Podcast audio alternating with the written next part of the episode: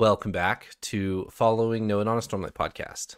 This week is episode 115, and we are doing chapters 48 through 51 of Rhythm of War. Elliot, how are you? I'm good. Good as always, ready for more Rhythm of War. Sounds good. And Paul?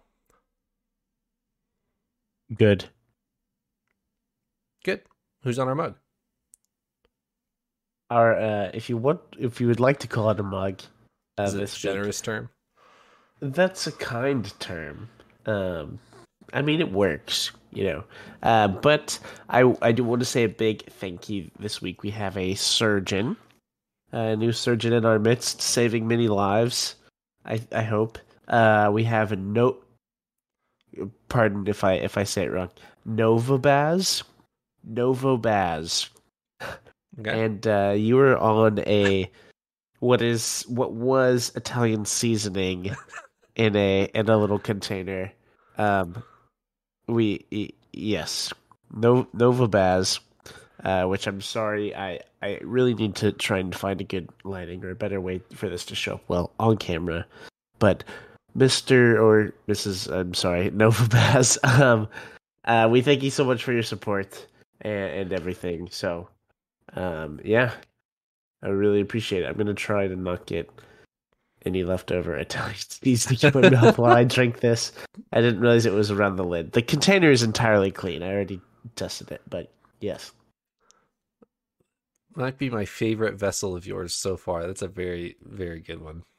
we all love some Italian seasoning. So, yeah, Thank you, Nova Bads. Yes, thank you. All right. Do you guys have uh, two words to summarize episode 115? My my two words might go really nicely with uh, Paul's Italian seasoning over there. My my two words, I kid you not, are juicy steak. oh my goodness. Very good. Wow. Very good. Mine are a little bit different. No food involved. Uh, my two words are offense and conversation. Okay. Let's use these four words somehow and talk about Rhythm of War.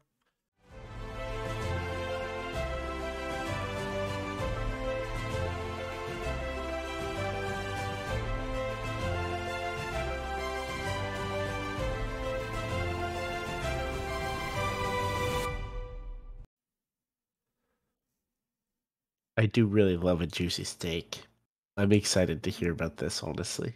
Go There, ahead. there's a char- there's a character in our story that also loves a mm-hmm. a juicy steak. I I struggled to to find something clever to try and tie into multiple characters or or chapters we're we're having here. So I, I ultimately gave up on it and just keyed in on my probably my favorite quote from my favorite moment from these chapters, which was, "What is a cow?" A- As Wit laments the fact that Roshar does not have beef, big, juicy, delicious as he describes them. So I, I just am envisioning Wit thinking of a, a big, juicy steak. Very, very nice. Paul? I would also lament if I knew what steak was and couldn't have it any longer on the earth. So that It's would be sad. Um, my two words are offense and conversation. Offense, uh, honestly, a lot of it is in one way, those words go together into a rather offensive conversation that we see with Jasnah and Wit and starts is it Ruthar? It's the the other gentleman. Uh, uh, qu- quite a conversation there. We also see some conversation, which I didn't know was completely possible, but we kind of get a connection between Navani and Kaladin in in the tower, uh, which we'll talk about more. Uh, I don't fully understand how it happens, but they they get to talk and uh, yeah, lots of important things. So that was the the purpose for my words this week. Sounds good. All right. Without any further ado, we can walk into our second flashback chapter of Rhythm of War, chapter 48.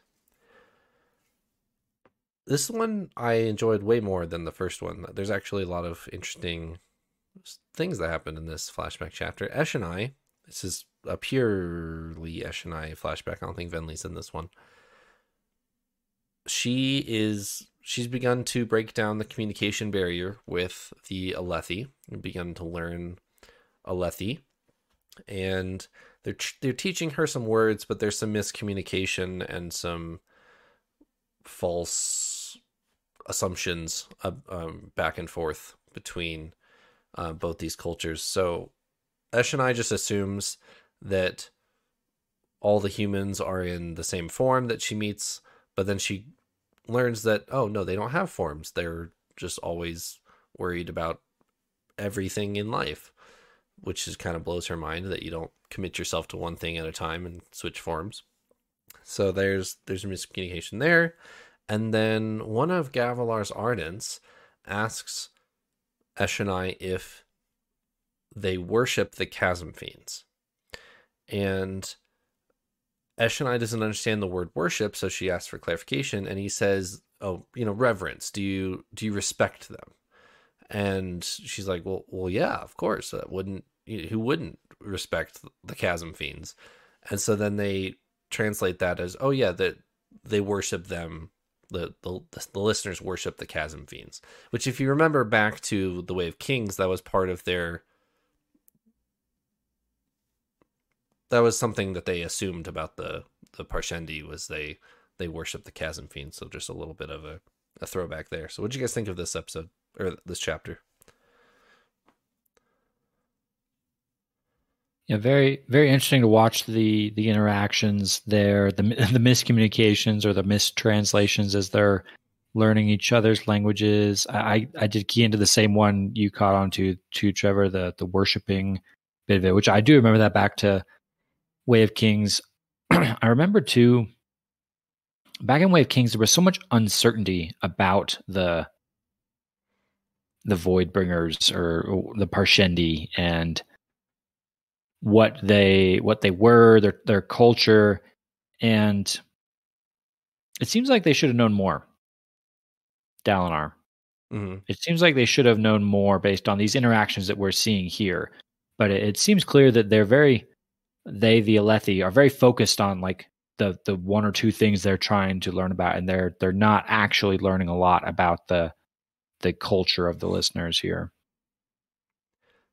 Yeah, there's and if you think about the voices that we were receiving information from from Way of Kings, it's not the scholars that are, you know, writing this down that we're learning from here. It's Dalinar, right? Who's right. very war focused, very I'm going to get revenge on these Parshendi who backstabbed my brother. Right. That, that's his mindset in the way of King. So he's not worried about their culture.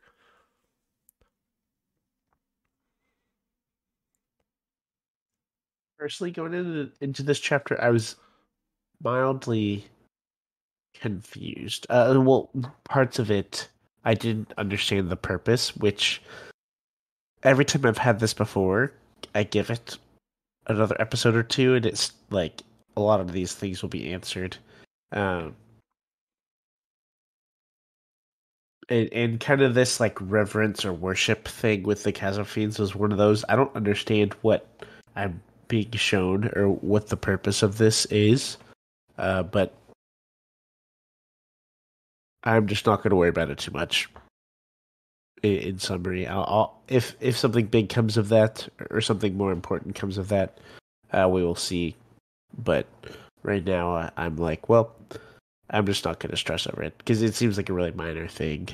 Uh, yeah, I just think the main takeaway from this chapter is getting a perspective of Eshonai where she was when these events were happening, like where she was in her life. She's just she's just looking to explore. She wants to see the castles that the humans have talked about, and you know if they're setting up this this much for a mobile lunch, then you know what other grand feasts must be like. That's so I want to go there. And then um, another takeaway is Gavilar's uh, motivations for being here.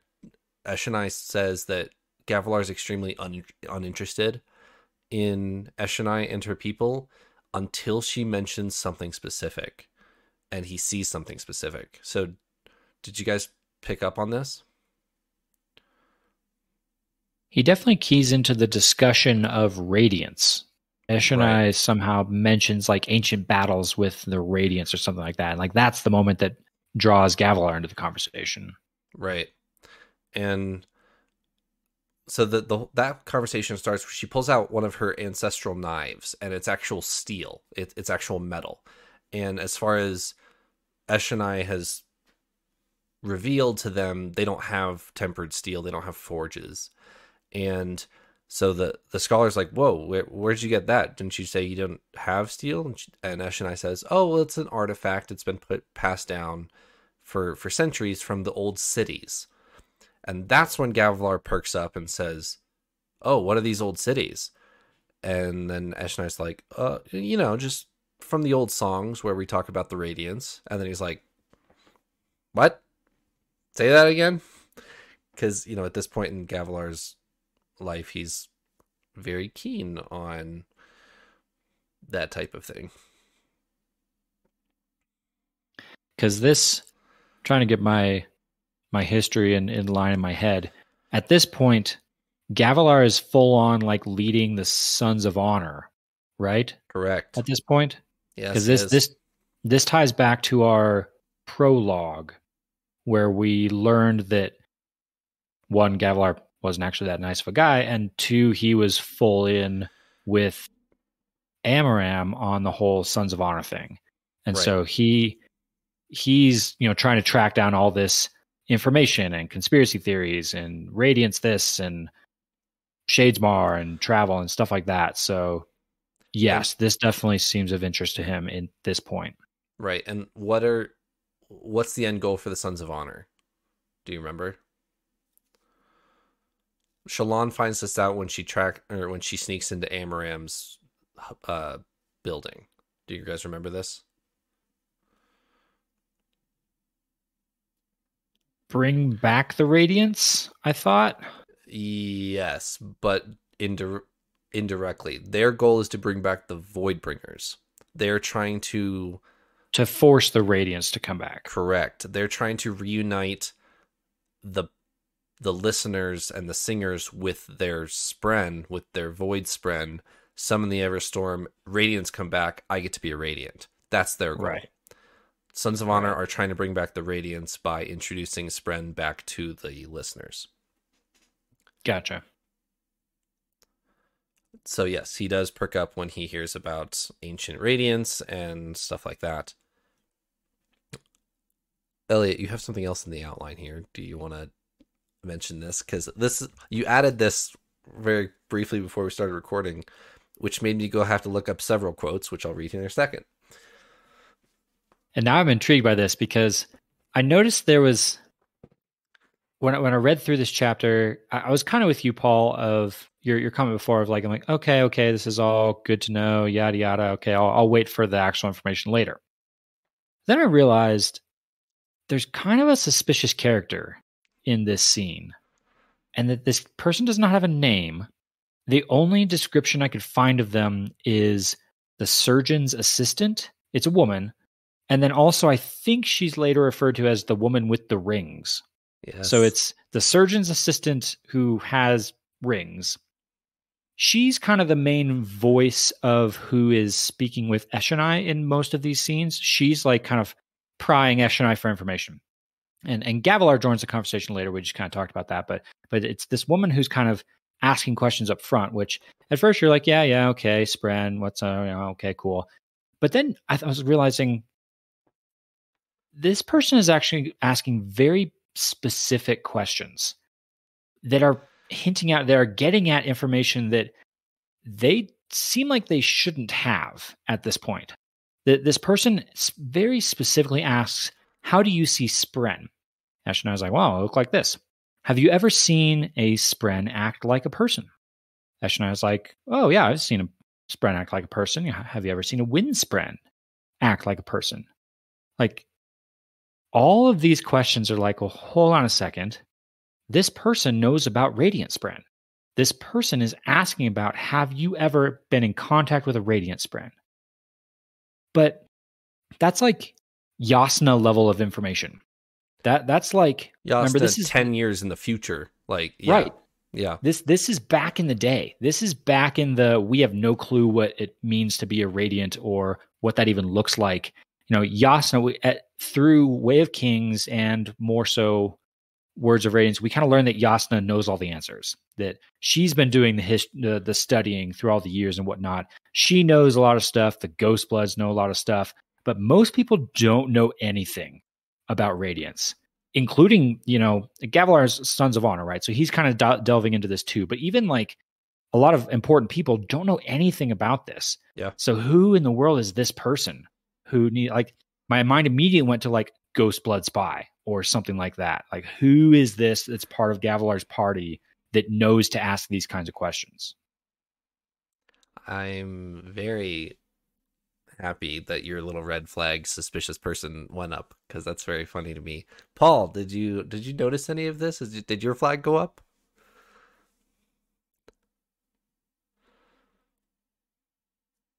Not entirely. I did fine. not get to reread this chapter, Mhm. um, which feels like it may have been part of it. So, so no, not exactly. Uh,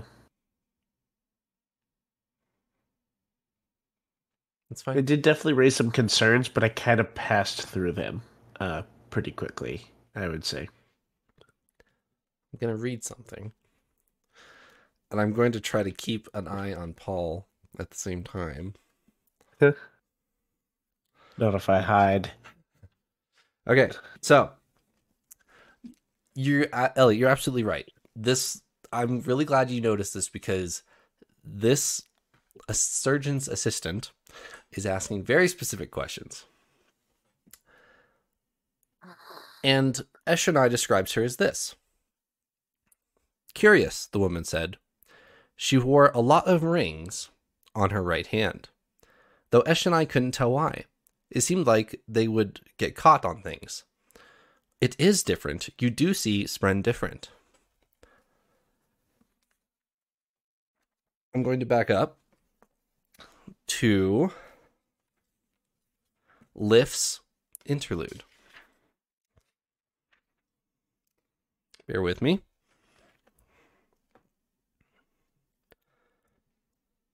Wyndle trailed off as they stumbled across a corpse.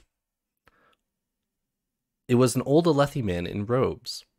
He'd been killed with some kind of knife, wound to the chest, and lay, his eyes opened on the ground, blood on his lips. I believe I've seen him before.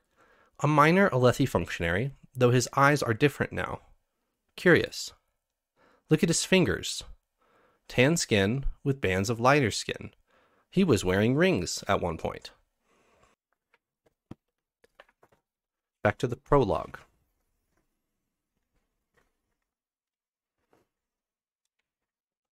Aesudan tugged Navani forcibly back through the gardens toward the kitchens. Thank Kelek you showed up, mother. That man is the most dreadful bore. Bore, Navani said, twisting to gaze over her shoulder. He was talking about gemstones and other gemstones and spren and boxes of spren and storms. You'd think he would understand I have important people to meet. And his rings on his right hand.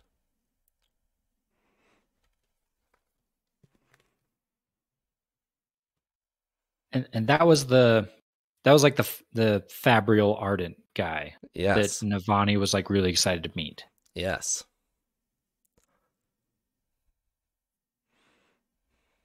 Interesting. So I I see the connection. Also, I'm sorry. I taste a little bit of Italian seasoning. I'm not gonna lie. it's kind of throwing me off. Um,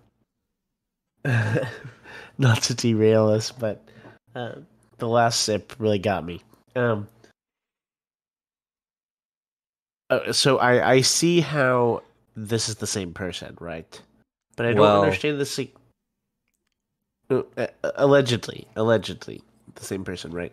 But even if it is or isn't, I don't think matters for this. But I don't understand the importance of this person right now. Like, There's, I thought this was going to be the classic. Oh, it's a herald in Right. our daily life that we're passing by, but I don't think that's the case. He's some like famous Fabrial guy. Like, okay, I don't like neat. I don't care too much. Not that important. So I would go as far to say that the prologue guy is the same as the Urithiru guy. I you could probably hypothesize that. But I just wanted to tie in the the rings artifabrian like draw draw a line between rings on the right hand to artifabrian because that's what that's what Eshonai notes of this lady. And Paul or Elliot you were right. Several times after that she just refers to her in her head as oh the lady with the rings. That's that's the most notable thing that you see on at, um with this with this lady. So if there's no alarm bells going off for you guys that's fine but just keep this in mind man it's been a while since i've been able to dangle things in front of you i missed this He, he's enjoying his power too much again. We gotta. We I gotta was, stop. I was gonna say that's a little bit rude if if you're like, ah, I missed this because you had a solid almost two years of it. right and Will know, you never be satisfied? I, I missed the I missed the words of radiance days where you guys clearly know something's happening, but you've no idea what it is. And I'm like, We're like, I "Hmm." bet this person is important, and you're like, they are important. but you won't wait, know. a, wait another year, and then I'll tell you. Exactly. yeah. I think when I first read that, I actually assumed that Eshonai was seeing a soulcaster and thinking it was rings because we've gotten similar descriptions. But but now that you're connecting it to some other examples of people wearing a lot of rings, specifically potentially on the right hand, definitely some good information tied together. I'm racking my brains to see to, if I can come up with like who these people might be associated with. Uh, assuming we're talking about multiple people here, like is this a brand new organization that we need to be worried about or are these ghost bloods are these sons of honor Eh, we haven't had that description for any of those and we've seen a fair amount of both now at this point so are we talking about another secret organization now or just maybe a maybe one of the churches of the ardents or something that is maybe was a lot more advanced than everyone else realized Yeah. Hmm. Interesting That's a, that's a good one. Anything else for for 48 before we move on? All right, so 49. This one, I really enjoy this chapter because Kaladin finally gets to talk to someone about all of his his troubles here. But Navani is talking to the sibling first, and this goes back to what Elliot was talking about last episode about mm, Spren experiments and how housing Spren and like there's hints that maybe some serious atrocities were committed against some Spren in the name of science. And the sibling tells Navani that there are four nodes, she calls them, like fabrials across the tower that defend her. That sorry, that defend the sibling. And so then Navani's like, "Oh, that's really good to know. Where are they? And how do I destroy them? How do I protect them? Whatever you need me to do." And sibling says, "We're not friends. I'm not telling you that you don't get to know that because the sibling holds serious grudges against Navani for what she does." So,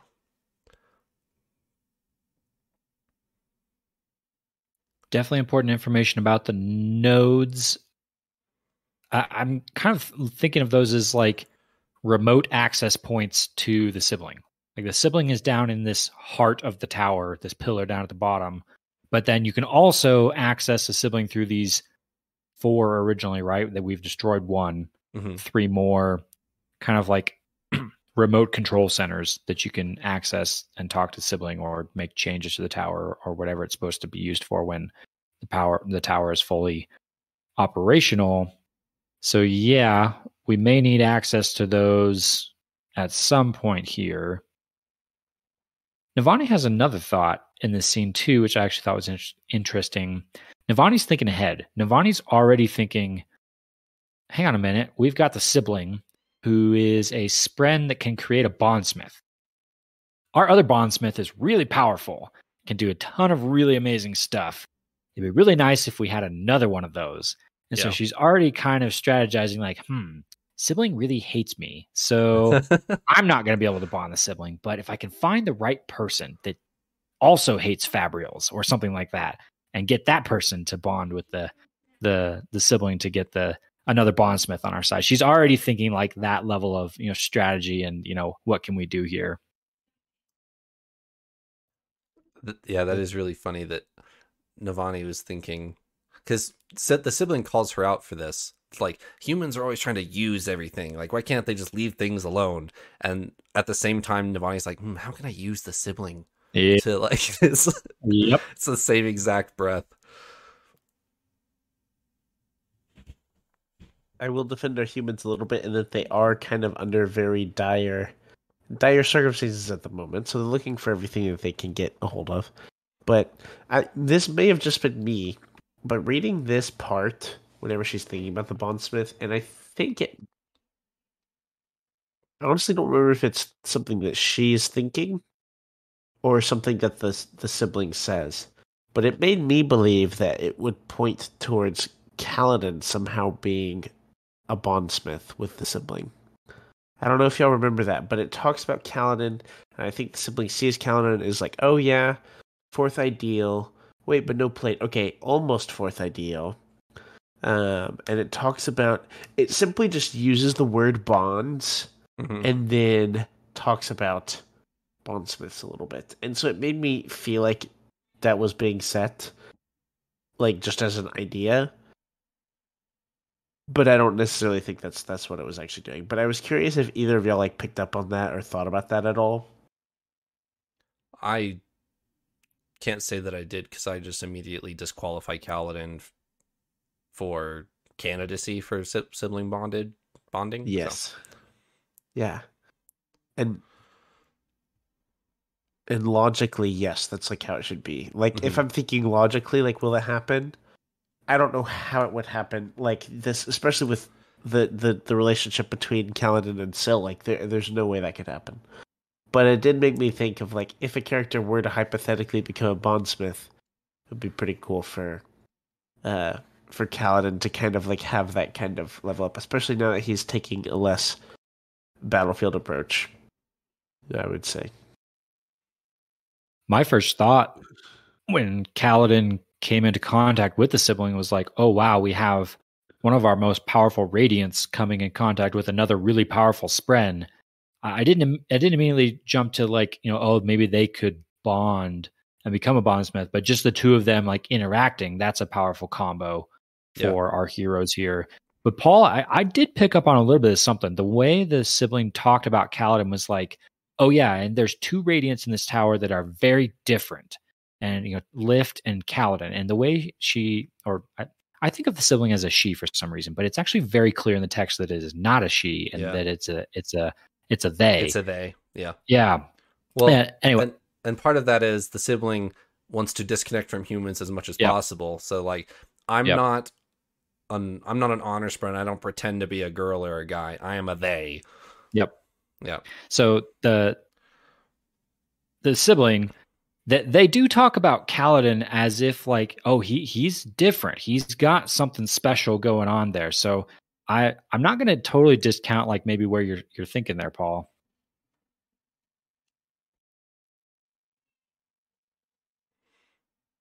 I don't know how it would work, but it would be pretty cool somehow if it somehow in some way works. Um, I I assume that the strongest contender right now is Dabbid, right? That Dabbid had a connection with the sibling before. Dabbid's just kind of doing his own thing and isn't connected to, you know, Fabrials or anything like that. Um, he is kind of a he, he's an honorary windrunner. He's bridge four, so he's got the honor code that that like you guys are saying the sibling talks pretty highly of but um, has no spren to go along with it. So I would say Dabbid would be the the number one contender. I see what you're saying. However, for there to be another bondsmith, I think it would be very like honest. Honestly, I think it would be kind of lame if it was Dabbid. Like, there's not that much with Dabbid. Like, mm-hmm. there, there's like we know who it is. He's been around for a while, but like, I don't have strong attachments, and I don't think enough is written about him to have strong attachments. And I feel like for our second bond, like a a potential second bondsmith, like that's such a high character role that I cannot imagine it going to Dabbid. You, I would- you realize would- that the uh, the Dabbid fan club just unfollowed this podcast. They right? did, they did, and They they did all, when all, all three of them can leave. I guess I don't know. Ouch. I will- Ouch. when I'm Paul's so sorry. when Paul's ranking came out, the Dabbid fan club unsubscribed, so they're already gone. That's true. Fair. That's true. They've been gone. Uh, but like, we've only seen stuff from him like rec- recently. I guess maybe Yeah. at the beginning and then now, but that's not necessarily that important right now. Uh, Can I? he hasn't really done anything that I'm like, oh, I don't like him.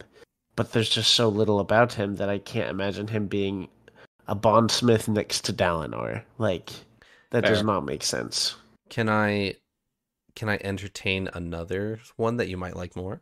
Yes, for sure. Elliot, do you know where I'm going with this? I really hope you're going to go where I want to go with this. So shoot. Right. What about the member of Bridge Four who is having trouble bonding a Windrunner Spren at the beginning of the book? What about Rlain? that would be bondsmith? awesome. Yeah, I would be super down. I like it. I'm gonna throw another like bomb it. on you in a second, but I, I like that one a lot actually because there's bits in in this chapter which are intriguing to me because the sibling keeps talking and eventually gets to the hey, the day I lost my power was the day that the unmade that was tied to the listeners or the singers, sorry, was bound and they lost their ability to their of their forms. Like the day they were bound into Parshman is the day that the sibling lost their powers. Yeah. So there's some sort of ro- connection there, and and she, I keep thinking she, they, the sibling, says like there was a connection to Roshar that was broken there. So for a a native of Roshar, a singer to come in in the form of Rlain, that might be a, a way to get a, a foot in the door with the sibling. I like that idea. I did not think of that. I was gonna say the sibling is so apprehensive towards the Alethi, towards Yeah. humans here, that it would make that like that that would be pretty sick. Yeah. I think there is one Alethi though that might have a shot. Okay. Adolin. I thought about this. Okay. Yeah. we we've already theorized where we think Adolin's story might be going. He we haven't seen him in a while. He just went into goodness, lasting integrity, Lasting The integrity. f- Yep. the fortress of the honor spren. We we've been theorizing that he might be able to win some of the spren back over to their side by his connection to Maya and his maybe ability to reawaken Maya from the death that she suffered at the hands of a radiant. What if all that happens? And what if by doing that, instead of, I, I think the, the assumption that might kind of fall with that is that Adolin would then go and bond Maya. But what if that act would be enough to kind of convince the sibling that no, not all humans are terrible. In fact, here's Adolin who just kind of rediscovered the importance of Spren and, is able to reawaken the Spren that was that was killed. Maybe that would be enough to get the sibling kind of get through that barrier with the the sibling and Adolin could become a bondsmith next to Dalinar. I have I actually have a couple things. One, I really like that. I thought about Adolin. I was trying to think of our major characters who aren't in Knights Radiant yet. Right. Um. Two, I, I well, I could see that very much being. I, I'm almost on the boat that if that were to happen, if if Maya were to actually come back somehow, then I feel like Adolin would just like stick with Maya Right. Uh, but if it's like that's not possible, which I think is a good way to write the story of like, no, it's not possible, but there's some kind of growth, or at least the sibling seeing Maya can tell how like loyal Adolin was and kind of see a difference there would would make sense and it could like move the sibling to kind of reconsider. Um but the one that's kind of under our noses is like Navani, right? Navani. Yeah, That would be quite the power couple. Uh is Navani and Dalinar bondsmiths. that's true. And right now it is like right now it is like seeming like impossible. Like the sibling is like, no, I, I don't I don't want to hang out with you. Like you can't sit at my lunch table. Like I don't- um and, and But stuff. But I mean proper throughout the course of this Proper bondsmith fashion, the Stormfather was not too keen on Dalinar to start. So exactly. Dalinar kind of just was like, "This is what's going to happen." By Yeah. the way, he just kind of did it. Uh, yeah, so I could see like through development that happening. I think that would be really cool. I I would, I would like, I would be down for the power couple bondsmiths. Honestly, meet the bondsmiths. yeah, yeah. There we go. And then we There'd have be a lot of Adolin. pressure on the kids. Both Yep. your parents are bondsmiths. Like, man, high bar. Then we have Adolin do the third, and then we've got the the triangle, Yeah. the triforce of Yeah. colon Then- bondsmiths. they'd be the biggest power family ever because Renarin is also this like puzzle piece to defeating Odium. Like Yeah. he may not be a bondsmith, but he's like got that, you know.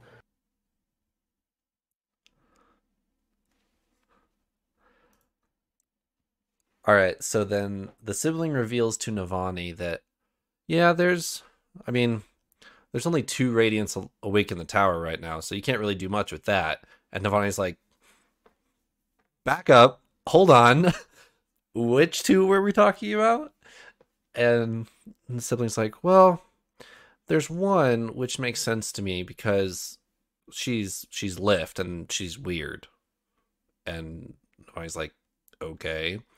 And then the other one doesn't make sense to me because he's a windrunner and he's the fourth ideal, but he not no, he's the third ideal. He's just kind of rambling about Kaladin.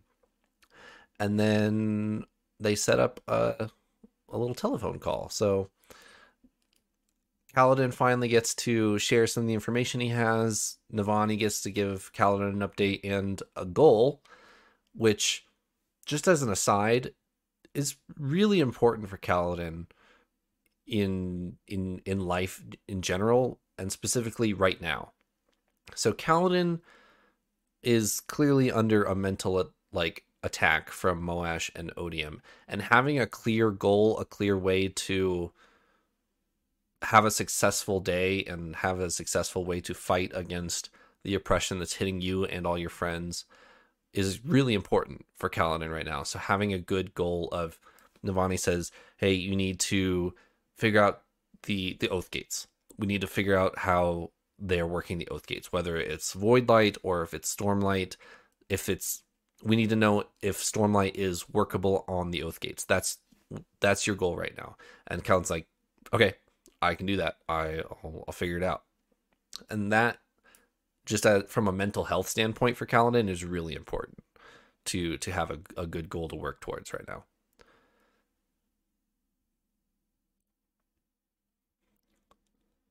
There's another part of that conversation that's a little more humorous to me in that they're speaking through the sibling, right? Kaladin and, and Navani. But Navani keeps saying stuff like, Yeah, we need to find these things, but the sibling won't tell me about them. Or the sibling doesn't actually trust me on this, but here's what we need to do. Uh, I just can imagine the sibling like relaying this message and then being like, You realize I'm right here, right? I'm I'm, I'm right here. And yeah, she Uh, tells she tells Kaladin we need to find the the nodes that the sibling won't tell me where they are, and the sibling's like, "Hello," like, Yep. yeah. I thought that was funny. that is yeah, that is funny. But yes, uh, sorry to derail your more serious thought about Kaladin and his his No. having a goal to work towards because I do agree that that is a big deal for him and important. Yeah, and she kind of interrupts him in his a successful immediate goal, which he sneaks down to the the Ardent Infirmary health place, gets some bandages, gets some stuff for for Teft, gets some food. So he gets all his immediate necessities settled um, by sneaking back down to the what the fourth floor, um, and talks to the Ardent dude, who was housing that mental health guy um, from part two. So Kaladin is definitely in a much better place at this point. He's got some supplies. He's got a mission to work on. Guess the only downside is he's got Moash in his dreams, but hey, doing okay. And Teft is eh, Teft is unconscious, but he's seems to be closer to consciousness than everybody else because he's also a third ideal windrunner, same ideal as Kaladin, but maybe not quite as close to the fourth ideal as Kaladin is. So that's why, or that's the explanation we get. I'm not convinced that that is that the actual explanation of why Kaladin's awake, but Anything else for 49?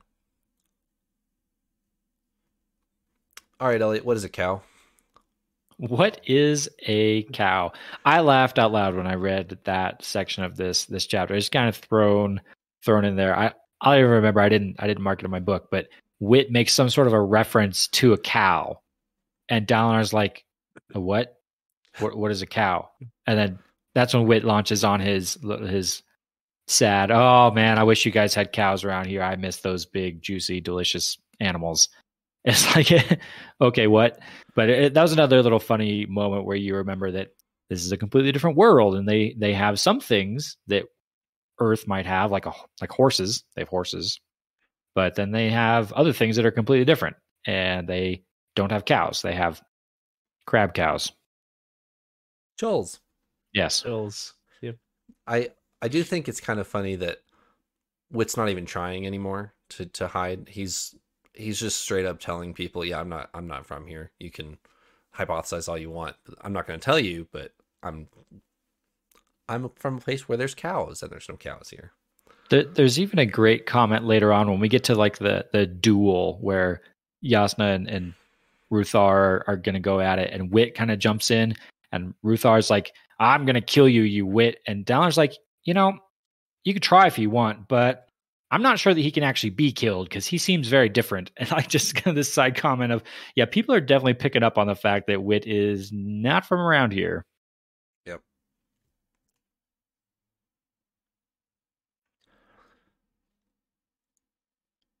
So, from last episode, Dalinar has kind of a musing to himself of can we repair the existing Oath Pact? And then this episode, he is he's asking questions of Wit and Jasnah of can we refor- can we forge a new Oath Pact? Do can I force Odium to um back up his contest of champions? Can I force him into picking a champion.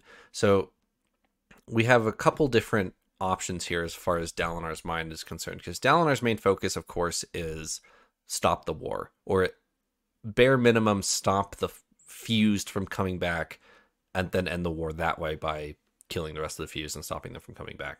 So, as far as end game plans, there is reforge the existing Oath Pact, re- like maintain the existing oath pact and throw the rest of our heralds back into damnation which is the original plan that Jasnah has in Oathbringer, if you remember. That we need to find all the heralds and kill them. That's that's the plan.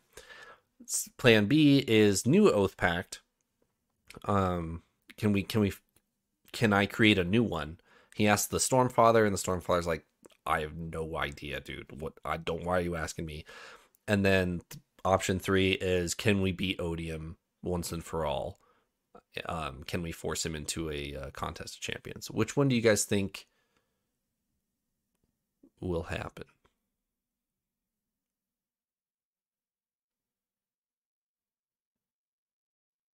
I, I think I may have spun a theory on this a long time ago now. But I'm gonna I'm gonna stick with it, and that's that I think they're to need something completely new, like either a completely new oath pact or something different.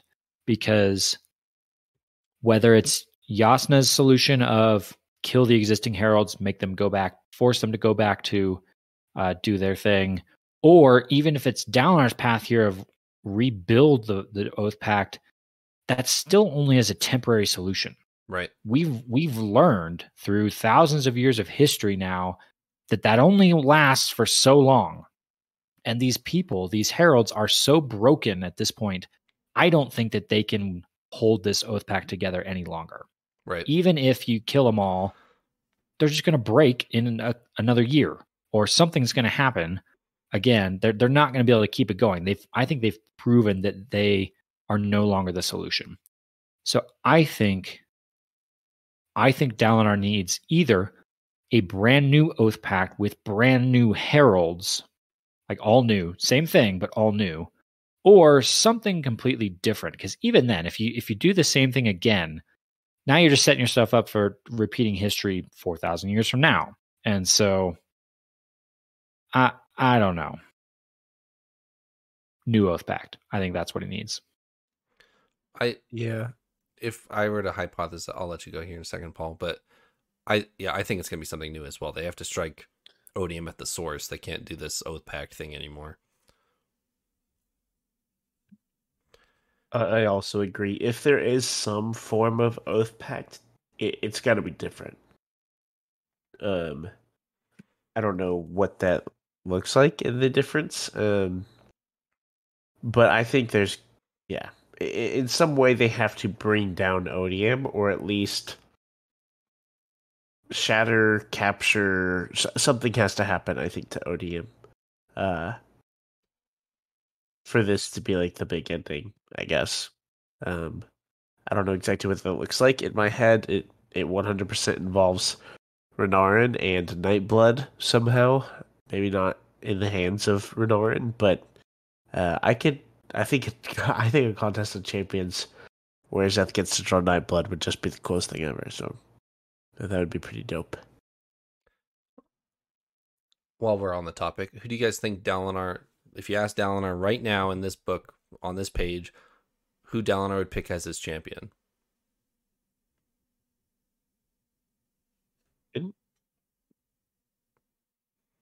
Didn't he want to use himself, or he was willing to use himself? Yes. So the Uh. original the original appointment was himself. It's either himself or it's Szeth. I think those are the two obvious ones. He he knows he has an incredibly powerful tool in Szeth. He's seen what Szeth can do on the battlefield. They know that that that Nightblood is something ridiculous. I think that'd be my first guess is they'd send Szeth into battle and say, pull that thing out and see what happens. Exactly. I, I feel like it's either gonna be like the literal combat of Szeth, or it's got to be like Dalinar in some like he's gonna read a book again, you know, Yeah. kind of way, like and and win by saying the most important words a man can say, or something like that. Um, You know, they'll pull Nightblood out and see what happens. I have this. I've never shared this on the on the podcast before. I have this terrible mental image of Nightblood, and now you guys will too, as the Luigi's Mansion vacuum, and he pulls it out and just starts sucking in all the all the stormlight, all the people around him, and just absorbs it into the sword, and that's how that, that's how Nightblood works. I have this ter- yeah, exactly. Like I have this this horrible, and now everybody who's watching has that mental image as well. You're welcome. As Nightblood as a Luigi's Mansion vacuum. With the I think sense of that's an humor. excellent image. I think that's an excellent image. I don't think that's something that's bad at all. I've deliberately kept that to myself to not curse anybody else's iman- imagination with it. But Yeah. all right, so the second half of this scene is an elaborate plan of Jasnah's to rid her high prince court of the sexist and whatever elseist that Ruthar is, and replace him with his son, who is much more amiable and willing to to listen. what did you guys think of this scene? I have mixed feelings, which I'll talk about at the follow up here. But what did you guys think? Mixed feelings is a good way to to state it. I like that Jasnah is really shaking things up here. She is Yeah. really going after all the things she wants to change and not holding back, which I think is good. She's tackling things like slavery and sexism and other things that are needed And- change. She, The monarchy in general.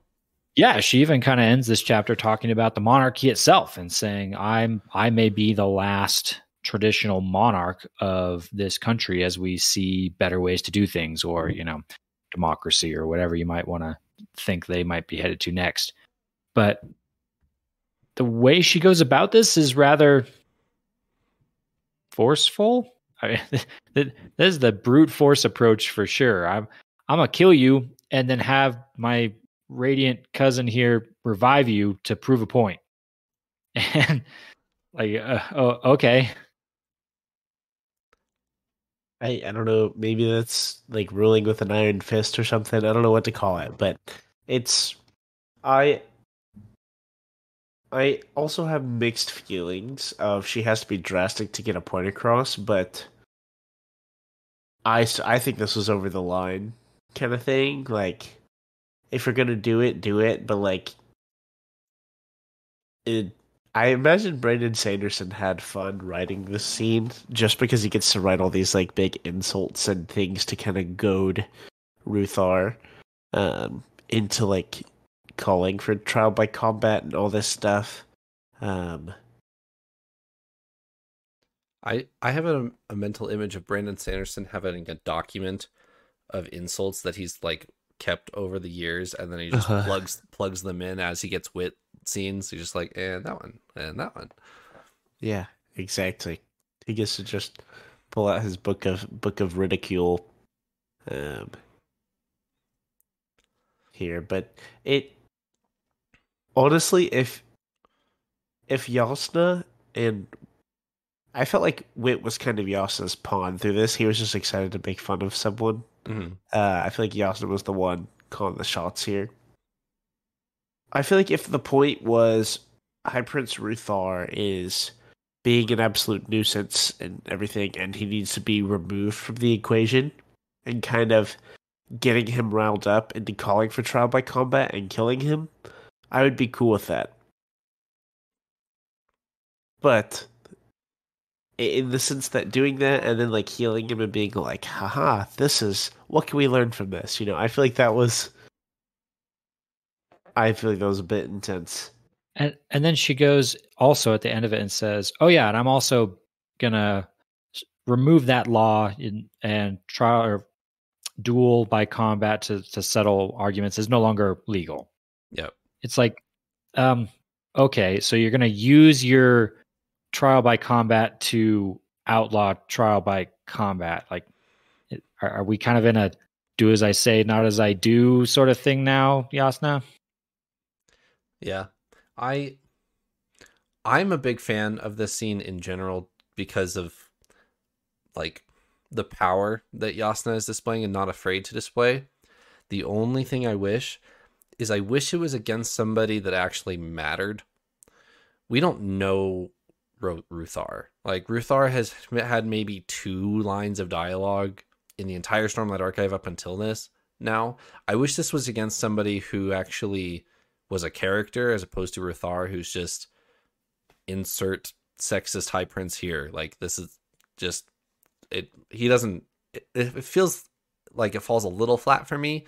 Like, could you imagine if this was Sadeas and she stabs Sadeas through through the throat, or Amaram, or you know somebody who we've been you know had had beef with that funny um for for multiple books and not been able to get our revenge here. And finally we get to expose them for the terrible person they are in front of the court and then stab them through the throat. That is what happens here but Ruthar is not really a character in my opinion. So I, I just wish this had more weight to it based on who it was against. I agree entirely. If I if I felt if I knew about Ruthar in a similar way to like Sadeas and others, right? Then I could be much more in defense of of Jasnah here. Right. Um, and I imagine if there was kind of like a movie adaptation or show adaptation, it would probably be easier to kind of fit that in of Ruthar as this corrupt bad guy, you know, it would probably come across way more clearly. But you're right, like we haven't really seen any dialogue. Like we don't we're not here talking about how he's among our villains, you know. Eh, uh, and R- Ruthar's always been the Sadeas plus one. Sadeas and Mm-hmm. his group of guys. That's Ruth- Ruthar. Mm-hmm. So, and that's it. Yeah. Yeah. At the, at the same time, it's also tough because I think this isn't, it's not meant to be a, a huge moment where like a villain dies or something like that, or a vis- villain is deposed. It's kind of supposed to be the random guy, Jasnah's just trying to make a point sort of thing. Right. So I like, like who would you put in there? You know, Sadeas, Amaram, something like that. I think if you did that, you- you'd have to seriously restructure some plot like to make that happen, to make this moment mean something. I, almost wonder if it's almost like it's not supposed to mean something. Right. It's it's just supposed to show that Jasnah is willing to go to quite a quite a bit of length to to make her point and to to make the change that she wants to see in in Alethkar. So yeah, I don't know. I mixed feelings for sure. Something about it doesn't quite sit right with me, but I'm not sure how I would have done it differently either. Yeah. Wit makes an interesting comment here. After Jasnah does the the deed, kills Ruthar, and then Renarin brings it back to life, essentially. Wit just kind of offhand mentions, "Oh man, that was the first time my sword ever killed anyone, and goodness knows I I would never been able to do that." And I kind of like reread that a couple times, like, wait, what? You're supposed to be like the super old, been around for thousands of years. I I don't know that we know that for sure, but that's in my head canon for sure. How in the world have you been carrying this sword this whole time and it never killed anyone with it?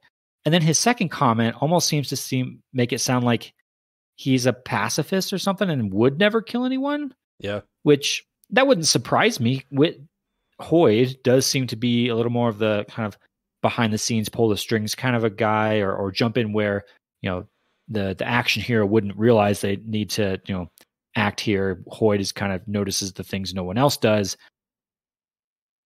But I, I don't know. Something about this really surprised me. Hoid's never killed anyone. The, his sword has never seen action like this. Wow.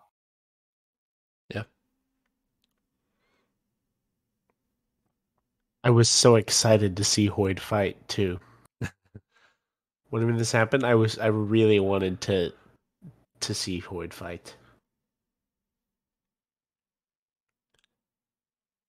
Anything else from this chapter, even though you didn't get to see Hoid fight?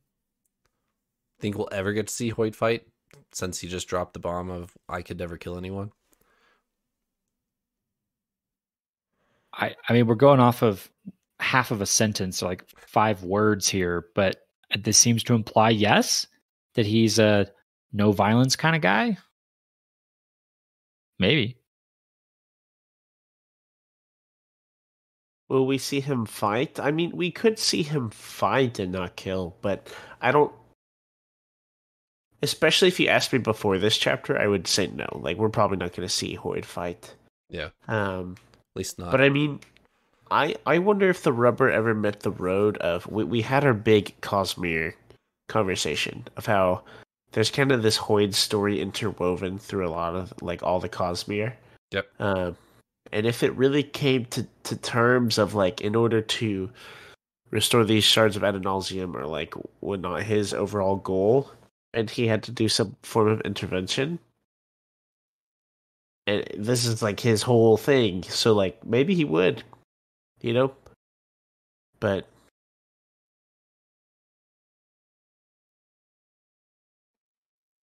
he typically does his battles with words, though. So True. I think if we ever would see Hoid kill anyone, it would not be in the Stormlight Archive. It would either be before before he swears his pacificity um, that apparently he has here, or after at some more dire time that's outside of Roshar. That'd be my guess. All right. Present day Venly, uh, to end the episode here. This is the first time we've had present day Venly in part three here, talking to Raboniel, and they're having this conversation of, yeah, Navani's clearly stalling. We, we don't really care that Navani's clearly stalling, but that's what she's doing. Like, she's not she's not fooling them at all, and yeah, Raboniel doesn't really. Venli asks her if like, does that does that really bother you? And Venli's like, no, she's not going anywhere. I I don't care. And then after that conversation, Venli has a conversation with some of her. What do I what do I call them? Her her club, yeah, her little her little run club, breakfast club, and she is has the ambition of as soon as something happens in the tower because something's you know bound to happen in the tower whether that's the Radiants wake up or the war ends or whatever as soon as as soon as something happens in the tower we're gone. We're running down the stairs down into the basement down out the tunnels. We're to go hide in the mountains. We're gone. And her i don't remember who he, she's talking to but he says yeah, and one of our, our ladies who's part of the club, she's been trying to recruit and might have blown your cover. So what do you guys think of this?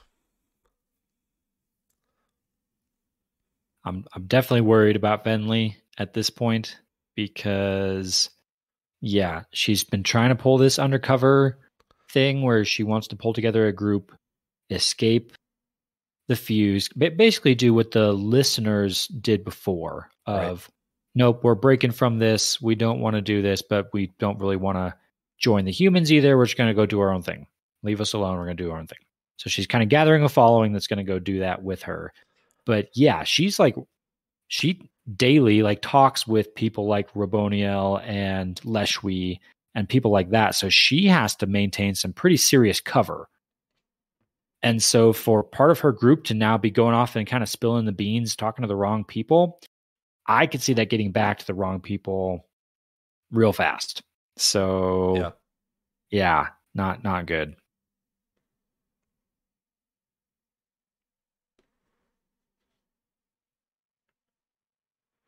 I wonder if well, it's gonna sound cheeky coming from me, so I won't say that. I was about I was gonna say like I wonder if we're gonna see Venli like be forced to take on a Stormer's Brand and she has to fight it or something, you know. But I wonder, uh, you know. yeah, so, that, that. I think if anyone has the most plot armor right now, honestly, I think it's Venli. Just since this is her book, and if she dies, there's no point in like if she dies right now, like gets caught out and and killed before there's ever a chance of like anything else happening, I feel like it's kind of no point unless someone else is impacted, someone else is something else happens. Like she can't die yet. Like story wise, she can't die yet. So I, I'm I, not. I would agree with you. I would say that she. It's possible for her to die at the end of the book but that's, not, yes, that's but true. right now. Yeah, I, I agree. Like right now, do I think she's in danger in this scenario? No. I, I do. Th- I like it. Very well could happen later on. Like I would, I would easily believe that. Uh, but like right now, do I think she's gonna get caught out and killed or something? No. She might get caught, or maybe something will happen. But I mean, they seem pretty li- literally and figuratively cutthroat.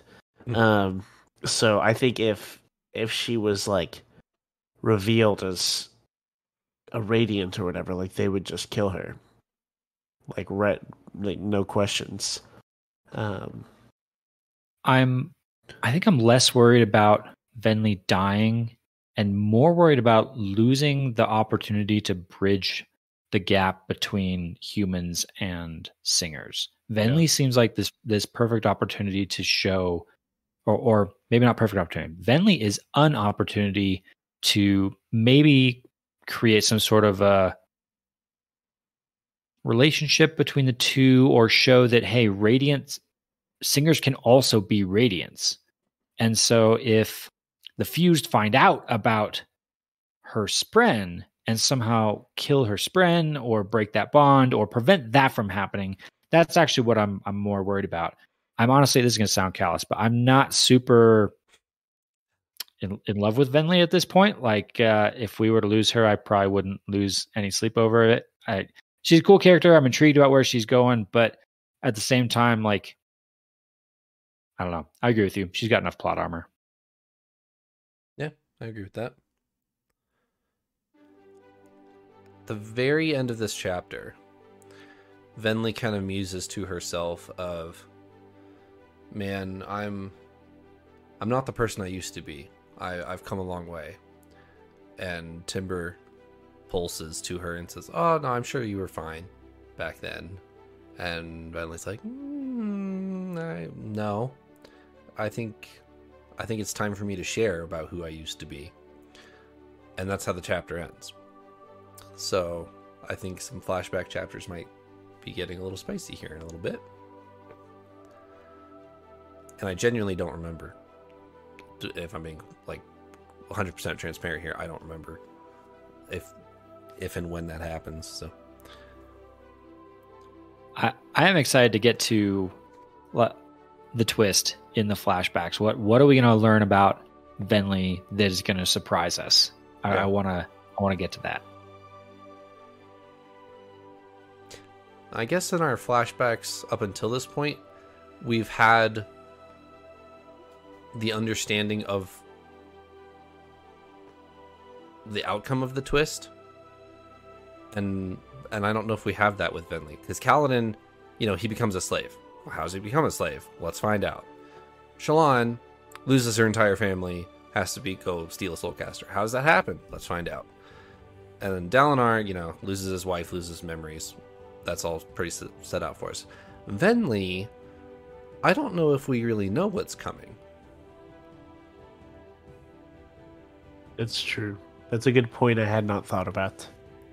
Of they could be kind of anything. And maybe that that's probably why we haven't seen flashback chapters yet is maybe there's a little bit less build up required because we don't know the point we need to arrive at. Yeah. Um, so honestly, whenever it happens, we could be dropped closer to the point of insert big event, whatever that might be here. Um, because with our other stories, like we know kind of what's coming, so we go back far and we see what happens, and we're like, "Ooh, when is it going to happen?" Uh, here, we could lit- it could literally be a chapter, and it's just like, "Here is what happened." Like, Yeah. um, hypothetically. Uh, so I don't know. I, I'm curious to see because because that's been one of my big questions going into this book is what what is our Venli flashback chapters going to be about? Is she- are we going to see her younger being like, hmm, I wonder if we could have peace with the Alethi? Like I don't know. Yeah. I don't know what that's going to look like, or how it's going to be pertinent to our story. I don't know. Read and find out, I suppose. Yes, indeed. Anything else for this episode?